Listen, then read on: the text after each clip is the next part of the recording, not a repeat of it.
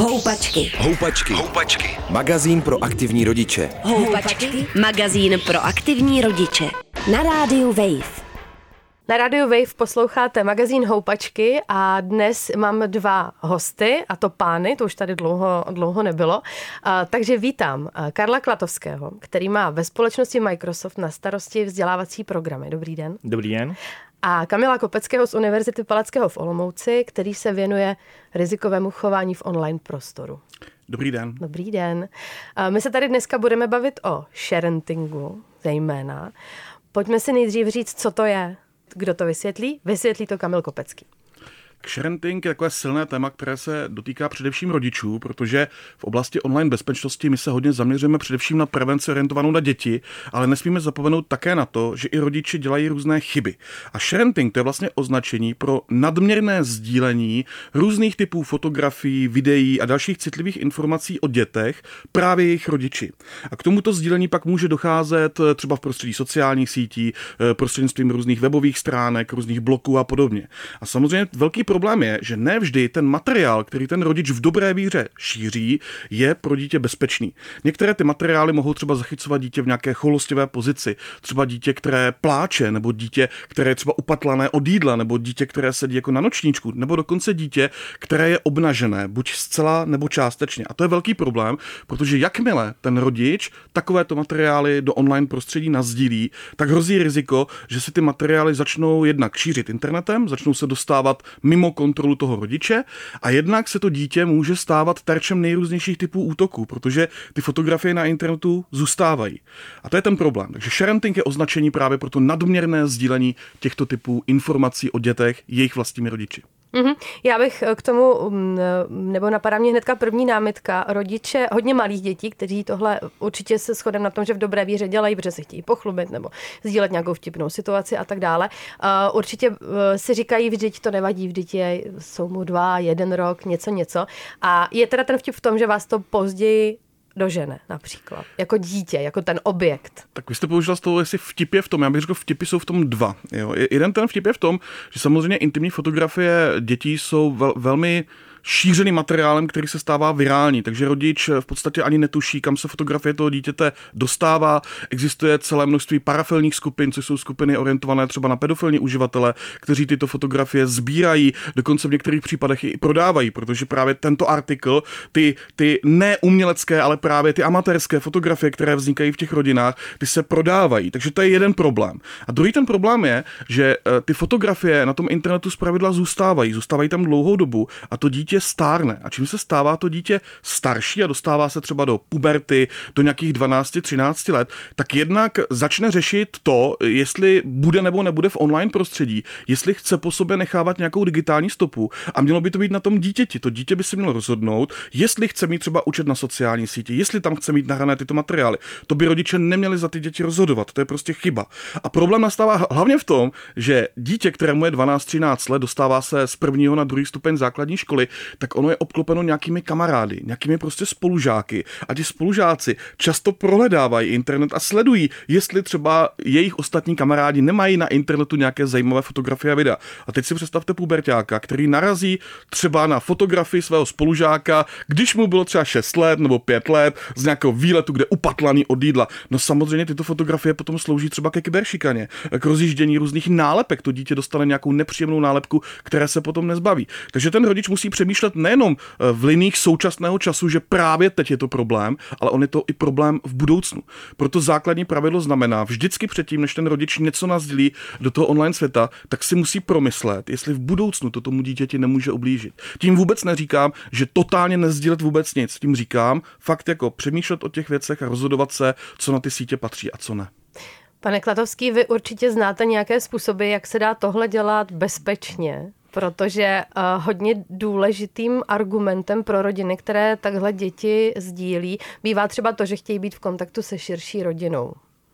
Určitě, tak uh, asi to první, čemu by bylo dobré se vyhnout, tak je vlastně nenahrávat ty fotky na nějaká veřejná úložiště a veřejné fotogalerie. Ono na jednu stranu je to samozřejmě, když si nazdílet například s pararodiči nějaké fotky jako nejjednodušší, poslat třeba odkaz a tak dále, ale přesně jak říkal Kamil, tak uh, ten přístup tam nemají pak třeba jenom ti pararodiči, ale kdokoliv, kdo trošku umí hledat na tom internetu. Uh, druhým problémem ale může být například i to, když v rámci, řekněme, dobré víry to nazdílím přes různé komunikátory napřímo s tím prarodičem, tak ale pak vlastně i ta komunita, řekněme, těch pararodičů a babiček a dědečků, když si vlastně sdílejí ty vlastní fotky, tak pak vlastně ta fotka už se jako nekontrolovaně šíří. Já jako rodič to třeba, jak říkám, v dobré víře pošlu eh, těm třeba prarodičům, ale oni se pak třeba posílají dost často mezi sebou a ať už třeba různá ztráta telefonu, různé slabá hesla a tak dále, pak můžou zapříčinit to, že se zase k těm fotkám dostane někdo, kdo nemá. Mm-hmm. A vy byste to teda udělali jak? Určitě jednou z těch variant může být třeba nějaké zabezpečené soukromé úložiště, které umožňují jednak přístup pod heslem a umožňují například nastavit to, že uh, ta fotogalerie, ten přístup do té fotogalerie třeba po 14 dnech, po měsíci automaticky vyprší, takže ten rodič pak nemusí hlídat to, že já jsem nazdílel tady fotky z dovolené třeba para rodičům a musím myslet na to, že za měsíc, když už se na to podívají, tak bych měl třeba uh, vlastně uh, tu sdílení vypnout. Možná je pak samozřejmě ještě otázka se jakoby podívat úplně na začátek jakoby toho procesu, jestli vůbec takovéhle fotky fotit. Jo. Je potřeba samozřejmě, jak říkal Kamil, uvědomit si, jak to sdílím uh, a vlastně jak to může mít dopad, ale možná je dobrý ještě jakoby krok ještě u jeden na zpátek, to znamená podívat se na to, jestli vůbec takovouhle fotku je potřeba dělat. Protože i tak ji máte uloženou jako v digitální podobě v tom telefonu, jak říkám, ztráta telefonu, nějaký prolomení hesla a tak dále a ten útočník pak může být třeba případně i rovnou v tom účtu toho rodiče jako takového i bez samotného sdílení. Pan Kopecký se hlásil o slovo. Já bych jenom navázal na Karla, protože on nádherně otevřel téma, které je vysoce jako rizikové a nemáme o něm v podstatě žádné informace a data.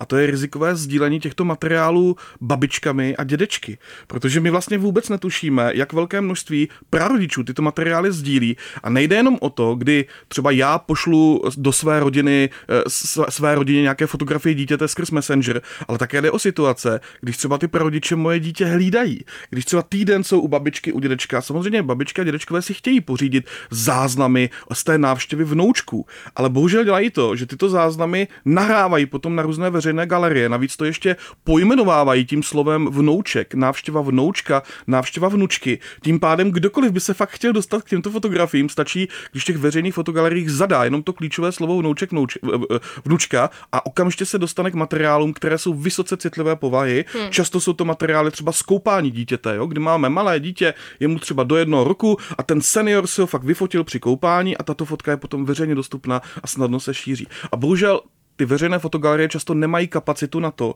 aby prověřovali veškerý obsah. Jo? Nemají prostě technologie, které dokáží automaticky třeba rozpoznat, že tam je vysoká pravděpodobnost, že na té fotografii je třeba dítě, tam je nějaký nezletilý, že tam je nějaká uh, citlivá, citlivá pozice třeba toho dítěte a podobně. Takže toto je velmi silné téma, pokud nás poslouchají uh, i nějací, nějací rodiče, kteří mají rodiče, tak upozornit ty babičky a dědečky, ať si uvědomí, že i toto může být rizikové. Pane Klatovský, Možná by bylo teď na místě si říct, jak horké zboží v tom kyberprostoru tyhle ty druhy fotografií dětí jsou, protože z toho, co vy říkáte, vlastně vypadá, že to je jako fakt něco hodně žádaného. Tak uh, my asi samozřejmě, uh, je jasně, že tady s Kamilem se v těch kruzích jako nepohybujeme, ale uh, je potřeba si uvědomit, že ten problém tady je a to, že jakoby do toho nevidíme úplně jakoby třeba detailně, tak neznamená, že se to neděje. A přesně jak říkal Kamil, tak uh, ty skupiny existují, které vlastně takhle aktivně vyhledávají ty fotky a jo, ona stačí jako jedna, dvě fotky, ale samozřejmě uh, ten problém je jako mnohem větší, tak uh, je potřeba si uvědomit, že uh, stačí opravdu jedna fotka a prostě to dítě může mít zaděláno pak na velký problém v budoucnu. Mně se zdá, že nám z toho jako krystalizují vlastně dvě oblasti. Jo? Buď, to, buď to ničíme těm dětem uh, poz, sociální život, uh, hypotetický, nebo ten budoucí, a nebo je vystavujeme nebezpečí, že ty fotky budou zneužívat úplně cizí dospělí je to tak, ono v podstatě stačí, když jenom malinko upravíme tu terminologii, protože my jsme hovořili o sharentingu, ale můžeme klidně začít používat termín dětská pornografie, protože velké množství těchto materiálů patří do oblasti takzvané dětské pornografie, kterou samozřejmě policie monitoruje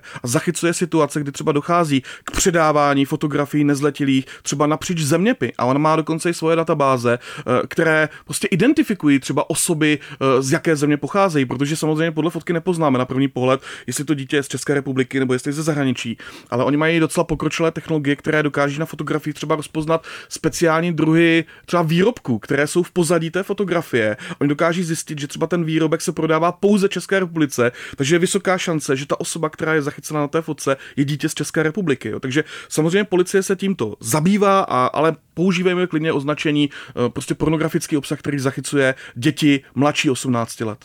Mm-hmm. Když se vrátíme k tomu sharentingu, to znamená tomu sdílení v, do, v té dobré víře, že se rodiče chtějí pochlubit společně stráveným časem, nebo ty prarodiče, to se nějak ale vyvíjí v čase, protože uh, to, co bylo přípustné třeba před 10-15 lety, dneska není. Představuju si to správně?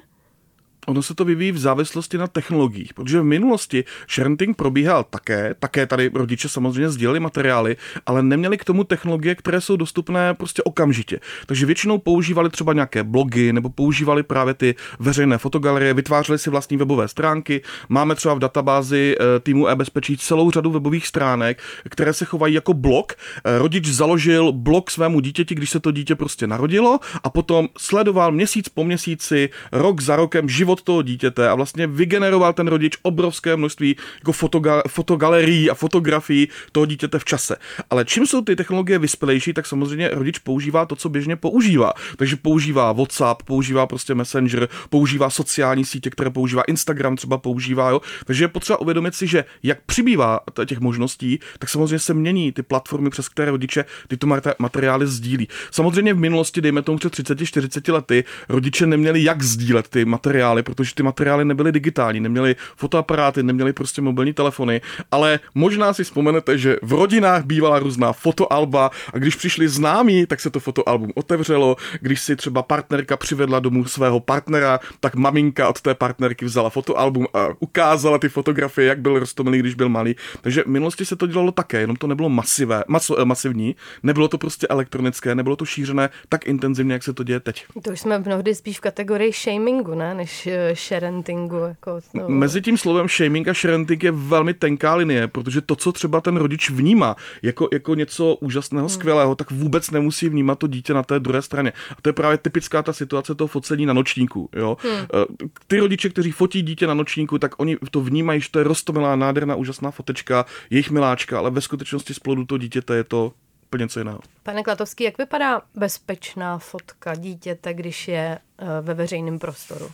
Tak uh, určitě by uh, vlastně neměla, ať už částečně nebo úplně, uh, zobrazovat vlastně obnažené tělo toho dítěte, což z těch našich výzkumů, které jsme společně dělali, tak zešlo, že zhruba 7% rodičů tohle to dělá. Takže tohle je určitě věc, která by se nikde neměla objevit, ani vlastně ideálně vůbec by neměla vzniknout. Ideálně samozřejmě prostě kompl- nebo zahalené, zahalené tělo, je jasné, že obličej zahalovat nebudeme na těch fotkách, to znamená prostě vyhnout se těm fotkám, kde prostě ať už částečně nebo kompletně je to dítě vidět obnažené. Já jsem měla na mysli úplně ten nejveřejnější prostor, když prostě jako z nějakého důvodu trváme na tom, že si uh, svoje dítě dáme na uh, jako součást profilové fotografie třeba na sociálních sítích, kde je vidí úplně všechny, tak tam uh, proto platí nějaká pravidla, nebo vy byste, když už tam to dítě opravdu z nějakého důvodu musí, nebo chceme, aby tam bylo, tak jak, jak vypadá, nebo co je z něj vlastně vidět? určitě jako obličej asi není problém, když je vidět, hmm. ale jakmile bude vlastně, jaká, nebo ty, řekněme, choulostivější části těla vidět, tak takováhle fotka určitě jako na věření prostě nepatří. Hmm. No možná, když se na to podíváme z pohledu práva, tak rodič má právo nakládat s osobními údaji dítěte. Hmm. Tomu dává zákon. Ale zároveň musí zajistit, aby ty fotografie, které sdílí a zveřejňuje, tomu dítěti neublížily. Takže je to na tom rodiči, je to na rozhodnutí toho rodiče.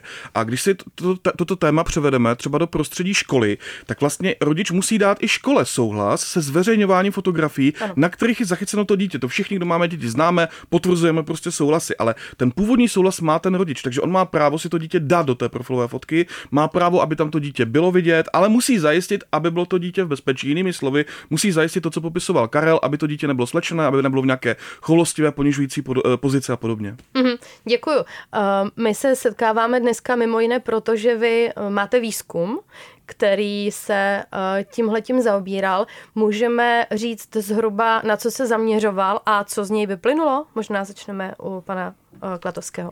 Tak ten výzkum se právě zaměřoval na téma, které vlastně tady v takovém rozsahu nikdy ještě zpracováno nebylo a to je právě ten sharing, ten vlastně nadměrné, řekněme, sdílení těch fotek na internetu a asi takové ty dvě nejzásadnější čísla, která z toho vyplynuly, že zhruba 70% vlastně českých rodičů tohle to dělá, to znamená, že pravidelně vlastně zveřejňuje fotky svých dětí a pak je tam teda bohužel těch 7%, kteří to dělají i vlastně s fotkami částečně nebo úplně obnaženého dítěte my jsme nesledovali jenom, kolik eh, procent rodičů tady toto dělá, šíří a podobně, ale sledovali jsme i, jaké typy fotografií považují právě rodiče za závažné a za takové, které můžou tomu dítěti ublížit. Takže jsme jim nachystali asi 20 různých typů fotografií a oni nám měli sami posoudit, co vlastně považují za to, co už je jako citlivé, co už, co už je nebezpečné. A tam bylo krásně vidět, jak drtivá většina rodičů opravdu si uvědomuje, že fotografie nahého dítěte je něco, co je nebezpečné, co dítěti může ublížit. Ale jak jsme se začali dostávat eh, k fotografiím právě třeba dítěte upatlaného od jídla nebo dítěte z nějakého jako výletu, kde, ale kde, kde je v pozici, která pro něj není úplně jako ideální, tak bylo vidět, jak už se nejsou úplně jistí, jak se najednou začíná zvedat ten poměr rodičů, kteří si říkají, no ale tohle přece taky jako není ubližující fotografie, hmm. tohle je taky něco, co by jako teoreticky mohlo být v pořádku. Ten výzkum je velmi jako rozsáhlý, takže tam třeba byly i otázky zaměřené na to, jakým způsobem třeba informují rodiče o tom, že nazdíleli fotografii dítěte, na které je ale ještě i jiné dítě, rodiče toho jiného dítěte. Jinými slovy, představme si situaci, že vyfotíme fotografii našeho dítěte, ale v kolektivu ještě jiných dětí a potom se rozhodneme, že tu fotografii dáme na sociální sítě. No jo, ale to udělat nemůžeme, protože na té fotografii jsou i fotky vlastně jiných rodičů a my musíme žádat ty jiné rodiče o souhlas s tím zveřejněním, což velká část rodičů bohužel jako nedělá, že se neptají rodiče ostatních dětí na ten souhlas s tím zveřejněním, což je samozřejmě také problém. Hmm, a když jsem v té opačné pozici a jsem tím rodičem, který našel svoje dítě eh, na nějakých takovýchhle fotkách na sociálních sítích, tak mám, předpokládám, právo eh, chtít, aby ta fotka zmizela, což se ale vlastně už jako nestane, protože ta fotka už nezmizí zřejmě nikdy, že jo? No, pokud je to, řekněme, na těch jako rozumnějších sociálních sítích, kde eh, na druhé straně aspoň s váma někdo komunikuje, nebo je tam nějaká forma podpory, tak je tam většinou to tlačítko nahlásit závadný obsah, nebo vlastně, že tam je obsah, se kterým, jakoby, řekněme, nesouhlasíte a vyplníte nám tu žádost. Samozřejmě některé služby k tomu přistupují trošku víc aktivně, někdy se vám někdo vůbec neozve, takže záleží taky samozřejmě, kde ta fotka je pak vypublikována. No ale my zároveň nemáme absolutně kontrolu nad tím, kolik lidí už tu fotku stáhlo do nějakého svého zařízení anebo přeposlalo dál a tak. Přesně tak, jakmile ta fotka vlastně jednou už vznikne, řekněme, v té digitální podobě a už je v tom telefonu a pak samozřejmě ještě hůř, když už je vlastně rovnou v tom online prostoru, tak už nad tím kompletně ztrácíte kontrolu. Na druhou stranu ten rodič pomocí reverzního vyhledávání má šanci jako dohledat aspoň, kde všude se ta fotografie zhruba nachází ale to reverzní vyhledávání nepokryje v žádném případě všechny možnosti a všechny platformy. Hmm, pojďme si říct, co to je? Co to je reverzní vyhledávání? Mm-hmm. No, reverzní vyhledávání je druh vyhledávání, kde vyhledávání použijeme fotografii, kdy nevyhledáváme informaci pomocí textu, že zadáme nějaké klíčové slovo, ale nahrajeme třeba do Google nebo do nějakého jiného nástroje, třeba do Bingu a do dalších, nahrajeme vlastně fotografii eh, a ten prohlížeč zjistí, kde všude se ta fotografie nachází, s tím, že my vlastně si potom můžeme projít jednotlivé webové stránky a zjistit, jestli není možné tu fotografii odstranit. Ale tohle není stoprocentní. To vždycky pracuje jenom s tou indexovanou databází mm. té dané společnosti oblasti, takže existuje mnoho materiálů, které jsou mimo ten dosah. A navíc je tady ještě jeden fenomén, který s tím velmi už se souvisí, protože vy jste se dotkla toho sdílení na sociálních sítích. Je tady fenomén, který se jmenuje prenatální profily, což je něco velmi jako zajímavého nového, já to hned vysvětlím, co to je. Prenatální profily, to je vlastně to je profil dítěte, kterému založí jeho rodič ještě předtím, než se to dítě narodí. Jinými slovy, jakmile, dítě, jakmile rodič získá fotografii z ultrazvuku, tak ji nahraje na sociální síť a začne vytvářet fiktivní profil dosud nenarozeného dítěte a jakmile to dítě je na světě, tak potom začne ten profil krmit potom dalšími, dalšími materiály. Samozřejmě toto je zakázané, že? Ty sociální sítě jasně říkají, jaké jsou věkové limity pro vytváření těch profilů a podobně, ale musel by ten profil někdo nahlásit, ne, ne, neprobíhá automatická detekce, prostě musel by se odhalit a potom by došlo k jeho zániku, odstranění smazání. Hmm, to bych ráda možná tohleto ještě doplnila. Uh, jaké jsou ty věkové limity? Těch můžeme potom si vyjmenovat, říct konkrétně u těch nejobvyklejších, nejpoužívanějších sociálních sítí a proč jsou takové? To je velmi jednoduché. Tak ty věkové limity oni byly sjednoceny před pár lety, takže my už vlastně nemusíme vůbec rozlišovat mezi tím, jestli se bavíme o Facebooku nebo jestli se bavíme o Instagramu a podobně, protože v Evropě na úrovni Evropské unie si mohly jednotlivé země od roku 2019 sami rozhodnout, jaké chtějí mít nastavené věkové limity pro zakládání účtů v situaci, kdy se jedná třeba o účty osob mladších 18 let. V České republice je to například 15 let. Jo, na Slovensku je to třeba 16 let, jiné země to mají jinak. Ale bohužel se stává, že eh, když lidé si sami tuto informaci vyhledávají, tak oni se podívají na ty webové stránky toho provozovatele, třeba Facebooku Mety, a tam zjistí, že tam je věkový limit napsaný 13 let. Ale to je proto, že ta Meta sídlí ve Spojených státech, takže ve Spojených státech ten věkový limit je skutečně 13 let, ale v Evropě na území České republiky už není, tam je to 15 let. Mm-hmm, takže... takže do 15 let dítě nesmí samo si vytvářet profily na sociálních sítích, nesmí je prostě používat, ale může to udělat se souhlasem rodiče. Pozor, je tam prostě možnost, že se vytvoří třeba dětský profil toho dítěte, který potom spravuje jako rodič. A od 15 let už může dítě samostatně si zakládat profily na sociálních sítích. Vy víte, jak děti na sharenting reagují, nebo co si o něm myslí, nebo co vlastně uh, kvůli němu zažívají. Co to je? Tak on to funguje tak, že já jsem vlastně vedoucí projektu e-bezpečí, jehož základem je terénní práce s dětmi přímo v praxi ve školách. A v podstatě na každé druhé akci, na kterou dorazí můj tým, a my děláme ročně zhruba 250 eh, akcí, tak vždycky o přestávce za námi dorazí jedno, dvě děti, a protože my tam to téma otvíráme, my se ptáme, jestli víte, že třeba váš tatínek, maminka o vás sdíleli nějakou fotku, jak se na to díváte, a oni sami nám ukazují vlastně ty příklady a situace, kdy ano, kdy skutečně jejich mamka, tačka něco takového nazdíleli a teďka to dítě neví, jak má jako reagovat, protože oni to řekli třeba tomu rodiči a ten rodič řekl, ne, já na to mám prostě právo, já to nebudu stahovat, protože to se může bohužel stát. Takže eh, v zahraničí už máme první soudní spory, kdy normálně děti, třeba 16 leté děti, žalují své rodiče a žalují je za to, aby jako odstranili veškerou tu digitální stopu, kterou oni ty rodiče bez jejich souhlasu vlastně v minulosti nazbírali. Nemáme nějaká data v tuto chvíli jako detailní, ale máme data, která pochází přímo z toho terénu a v posledních deseti letech se radikálně zvyšuje množství dětí, které tohle hlásí. Ono je to přirozené. Protože třeba sociální síť Facebook přišla někdy v roce 2004, jo. A než, než si na ní ta populace zvykla, než tam ty rodiče začali dávat ty fotografie a než ty děti se dostali do toho věku, těch 12, 13, 14 let, tak uplynula nějaká doba. Ale teď v tuto chvíli ty děti si to velmi dobře jako uvědomují a nechtějí, aby, aby eh, dávali jejich rodiče bez jejich souhlasu eh, tyto fotografie na sociální sítě. Mm-hmm. A proč jim to vadí? Co, je, co jsou ty jejich nejčastější důvody? Tak jednak to dítě chce mít právo si rozhodnout. Fakt jako rozhodnout si o tom, jestli chce nebo nechce na těch sociálních sítích být. Existují děti, které prostě mají oblíbený, oblíbený třeba Discord, jo, a chtějí být jenom na Discordu a nechtějí být někde na Instagramu, nechtějí být někde prostě na metě, nechtějí, aby tam byly jejich data, ale chtějí používat ten svůj Discord, kde mají prostě kamarády. Takže oni si chtějí rozhodnout o tom, zda být nebo nebýt na sociálních sítích, na, čo, na což mají právo. Jo, každý z nás má právo na, na, na, na ochranu naší digitální stopy a rozhodnout si, jestli prostě chceme, aby ty informace o nás na těch sítích byly nebo nebyly. Druhý problém jsou právě ty kamarádi. To je ta situace, kdy ty děti najednou začínají identifikovat svoje spolužáky na, na fotografiích.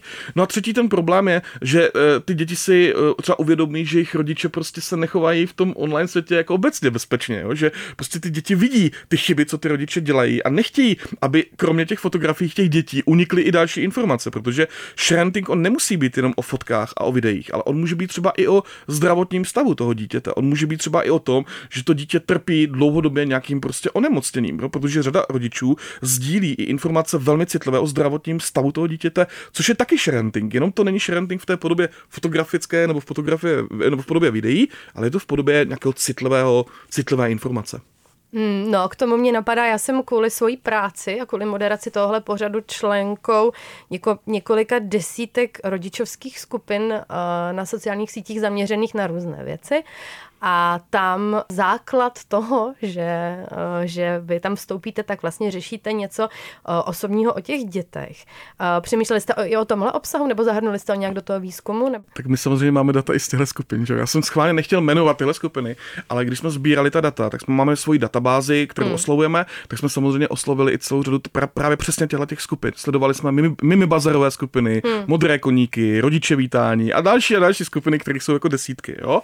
A on, ono vůbec nevadí, když třeba ten rodič nazdílí fotografii dítěte s vyrážkou, kde není vidět obličej toho dítěte, je tam jenom ta vyrážka. To jako nevadí, jo? Nebo situace, kdy fakt nazdílíme něco, chci řešit nějaký exém, něco takového a není tam ta jednoznačná identifikace, tak to nevadí, to nemůže ublížit. Stejně tak, když nazdílíme fotografii fakt nahého dítěte a odřízneme hlavu, tak sice je to pořád pornografický obsah na úrovni dětské pornografie, to jako je, jo? My tomu hravě říkáme jako nudismus, aby jsme se vyhnuli tomu slovu jako pornografie, ale drtivé většině jsou to sexuálně explicitní polohy, kde zachyceno to dítě, tak to taky není tak nebezpečné pro to dítě, jako kdyby tam byla ta hlava. Jinými slovy, klidně ať maminky sdílí tyhle informace, pokud jim pomáhají, pokud jim prostě zlepšují život, ale ať zmizí identifikace toho dítěte z těch fotografií. No, ale, to je taky, ten problém. ale vy taky zároveň víte, kdo je ta matka.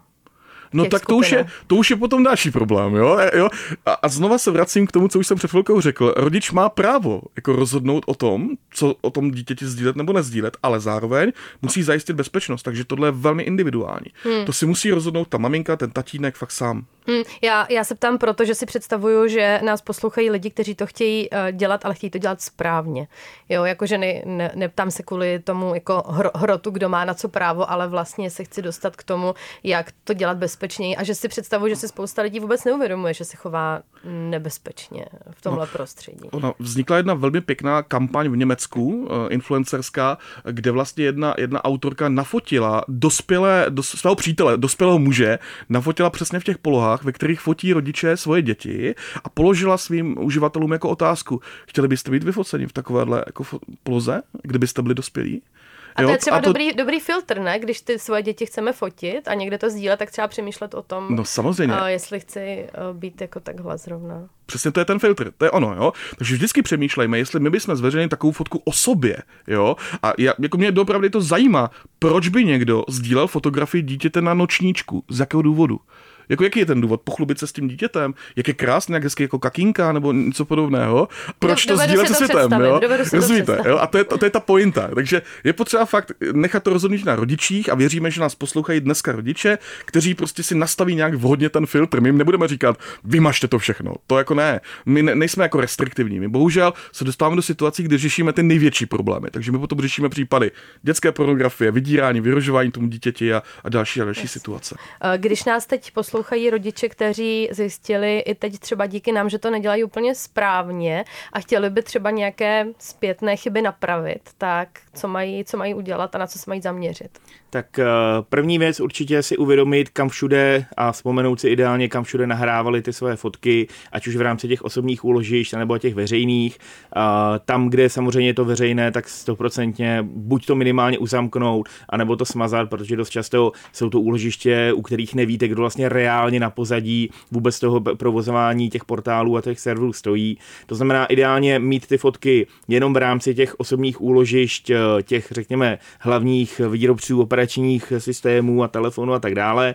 Druhá věc, eh, každý z těch nástrojů umožňuje se podívat nejenom, co s vámi kdo sdílí, ale i co vy sdílíte ven. To znamená, jsou tam většinou takové ty složky nebo záložky sdíleno vámi a vy se na to podíváte a podíváte se, co vlastně máte nazdíleno. To znamená čas od času to projít a podívat se na to, jestli tam náhodou už není třeba nazdílená složka z dovolené před dvěma lety, která určitě už nazdílená být nemusí.